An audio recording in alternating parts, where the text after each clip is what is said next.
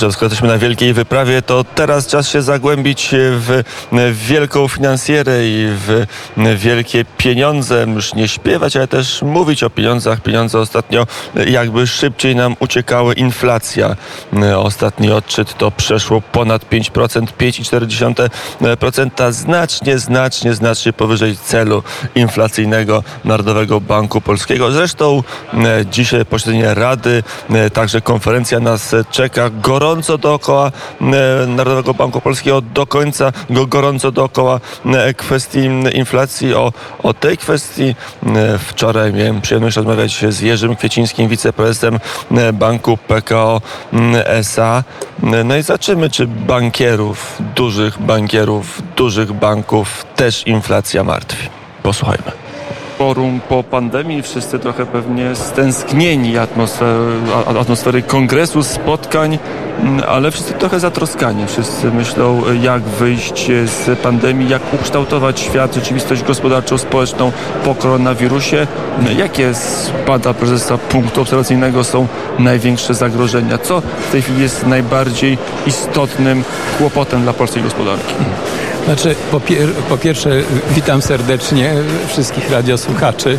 Witamy ich stąd z Karpacza, z Krynicy w Karpaczu, jak my sobie tutaj tak jest.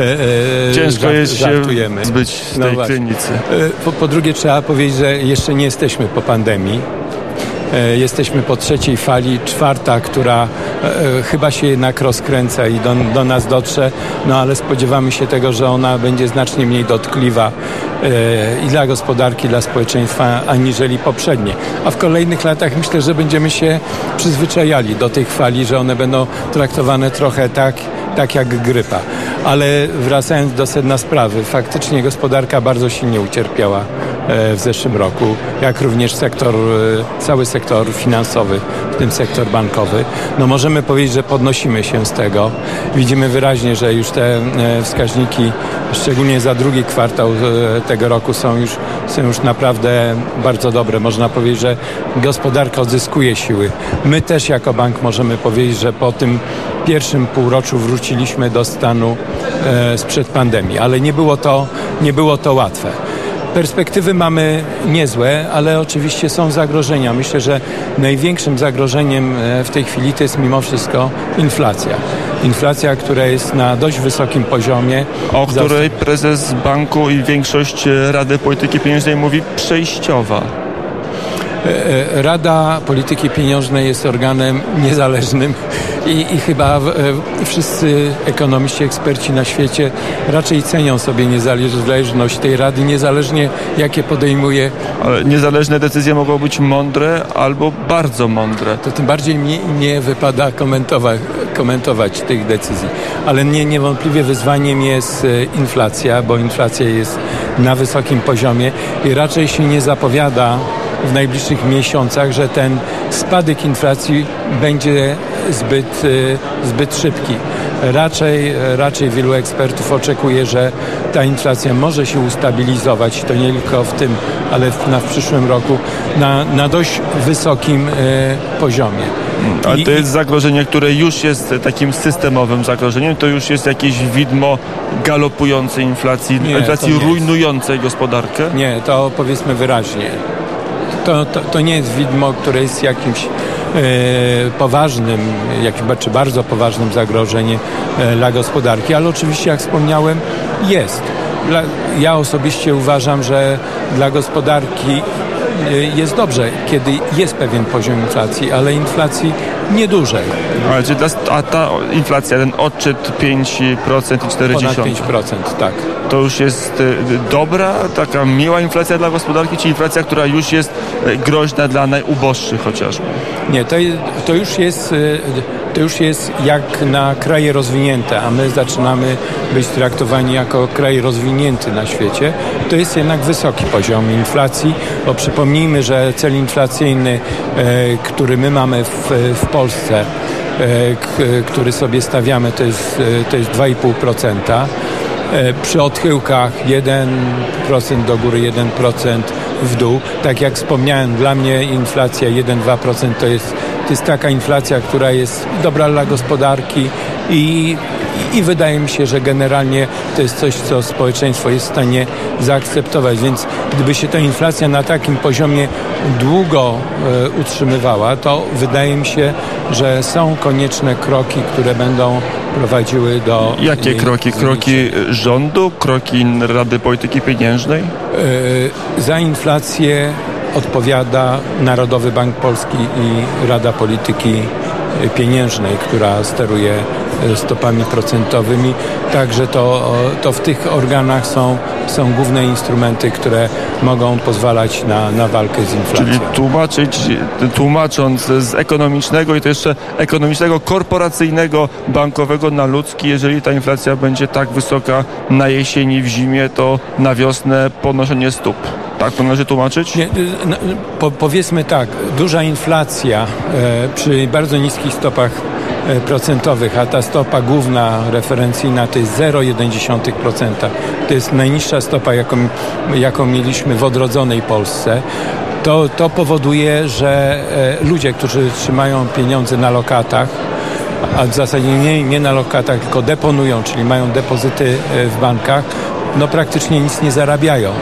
A jeżeli nie zarabiają, czyli nie mają odsetek, a ponieważ jest inflacja, to de facto wartość tego pieniądza spada, więc to jest problem społeczny, niewątpliwie. Jest to również problem dla nas, dla banków, jeżeli te stopy są tak bardzo nisko utrzymywane. I generalnie jest to problem dla całej gospodarki. A jak wygląda kwestia w całym sektorze bankowym lokat? Na ile jest tak, że nagle może niektóre banki okażą się, że mają trochę za mało kapitału, że ludzie wyciągają pieniądze z lokat i że tych pieniędzy w bankach brakuje dla stabilności systemu? Panie redaktorze, sektor bankowy jest w tej chwili naprawdę bardzo płynny i polskie banki są naprawdę w dobrej kondycji. Niedawno opublikowano raport z tych tak zwanych stres testów w Europie i wśród banków najwyżej notowanych, najlepiej jak gdyby pozycjonowanych z punktu widzenia tych stres testów, czyli bezpieczeństwa, są również polskie banki. Nasz bank Pekao SA jest na drugim miejscu, bank PKO BP jest na 5. miejscu, więc możemy powiedzieć, że z tego punktu widzenia banki są naprawdę bezpieczne. My mamy pewien problem, jeżeli to można powiedzieć problem, dlatego że w sektorze bankowym jest bardzo wysoka płynność w tej chwili. Ona właśnie wynika z tego, że społeczeństwo nadal dobrze zarabia, prawda? Dobrze zarabia, wynagrodzenia rosną, a więc te środki zarobione są deponowane. Mamy też dobrą płynność generalnie w sektorze gospodarki, dlatego że firmy odkładały pieniądze na trudne czasy w czasie pandemii. Dodatkowo zostały zasilone z krajowej tarczy. I te pieniądze są również na naszych kontach. Tylko jeszcze raz powtarzam, na tego typu operacjach my jako bank nie zarabiamy w tej chwili ze względu na niskie stopy procentowe. Natomiast chcielibyśmy, żeby te pieniądze były inwestowane w gospodarkę. A to już jest rola i dla banków, żeby pomóc sektorowi gospodarki finansować różnego rodzaju przedsięwzięcia inwestycyjne. Widzimy odbicie w inwestycjach. Może nie tak duże, jakiego byśmy się spodziewali, to było 5%. Za drugi kwartał, ale w sektorze firm nakłady inwestycyjne wzrosły dwucyfrowo w drugim kwartale, co jest optymistyczne, ale mówię, z punktu widzenia gospodarki to szalenie ważne jest pobudzenie inwestycji w najbliższych kwartałach, bo to da efekt stabilizujący wzrost w kolejnych latach. A temu sprzyjają było niskie stopy procentowe. I nagle robi się sprawa nie taka prosta. Panie redaktorze, stopy procentowe zostały bardzo silnie jak gdyby obniżone i to był na pewno potrzebny bodziec po to, żeby ten zeszłoroczny kryzys w jak najmniejszym stopniu naruszy. Wzrosty są już tak silne, że można myśleć pod tym kątem, pod kątem tempa wzrostu gospodarczego, inwestycji, także inwestycji mieszkaniowych, myśleć o tym, żeby już podnosić stopy, że jesteśmy na tyle w tym wzroście okrzepli, że już możemy sobie na to pozwolić? Proszę zobaczyć, wzrost gospodarczy w drugim kwartale był powyżej 11%. To też najwyższy wzrost gospodarczy w naszej nowożytnej historii. Oczywiście. Z Jerzym Kwiecińskim. I to była rozmowa z Jerzym Kwiecińskim, wiceprezesem Banku Pekao SA, o tym, jak inflacja wpływa na polską gospodarkę. I takie rozmowy odbywają się na forum ekonomicznym w Karpaczu, dawniej w Krynicy. To jedno i to samo forum. Jeżeli ktoś by się chciał pomylić, to już nie ma takiej możliwości.